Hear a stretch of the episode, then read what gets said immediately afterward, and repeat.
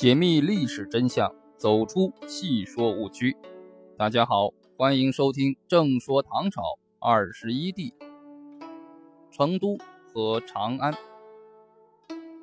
成都的玄宗得知肃宗继位的消息后，深谙政治斗争奥妙的他，不想节外生枝，便顺水推舟，立即颁布了传位诏书，承认这一既定事实。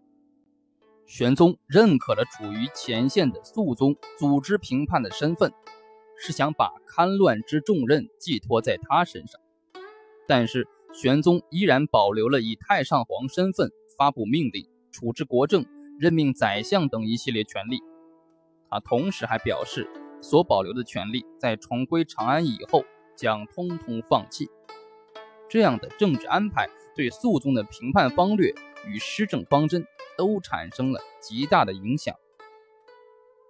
肃宗继位之后，虽然获得了朔方等镇的支持，若要平定叛乱，还必须得到玄宗的支持与奥援，绝不能断绝与玄宗的联系。其中的奥妙十分简单，除了政治因素外，主要就是经济上，也就是财富上的原因。玄宗地处巴蜀，但他可以直接控制剑南及江淮、山南。岭南等广大地区，江淮与山南是唐朝平叛战争中所仰赖之财富供应地与供应线。肃宗在灵武时，江淮财富都是经过襄阳取到汉水上金路运抵扶风前线，这正是河南沦陷、漕运中断之后，江淮财富转运的路线。所谓道路无阻，正是肃宗平叛所需军费开支一直仰赖于江淮供应的原因。因此，也决定了他继位之后不可能不取得玄宗的册命和认可。肃宗的评判是近乎艰苦卓绝的，在付出了沉重代价以后，于至德二载光复了长安。在凤翔的肃宗得到捷报以后，很快就确定了还京的时间，并积极准备从成都迎还太上皇回京。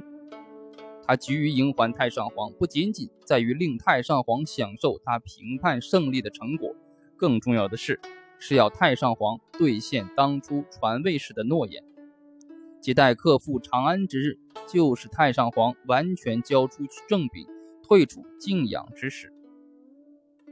至德二载十月十九日，肃宗从凤翔浩浩荡荡地重返长安了。同一天，他又派专使入蜀。到成都迎接太上皇回京。十月二十二日到达望贤宫的肃宗得到东都收复的捷报。第二天，他带着胜利的喜悦返回长安。长安百姓拥出城门相迎，欢迎的人群延绵二十里不绝。他们欢呼雀跃、万岁的高呼声不绝于耳。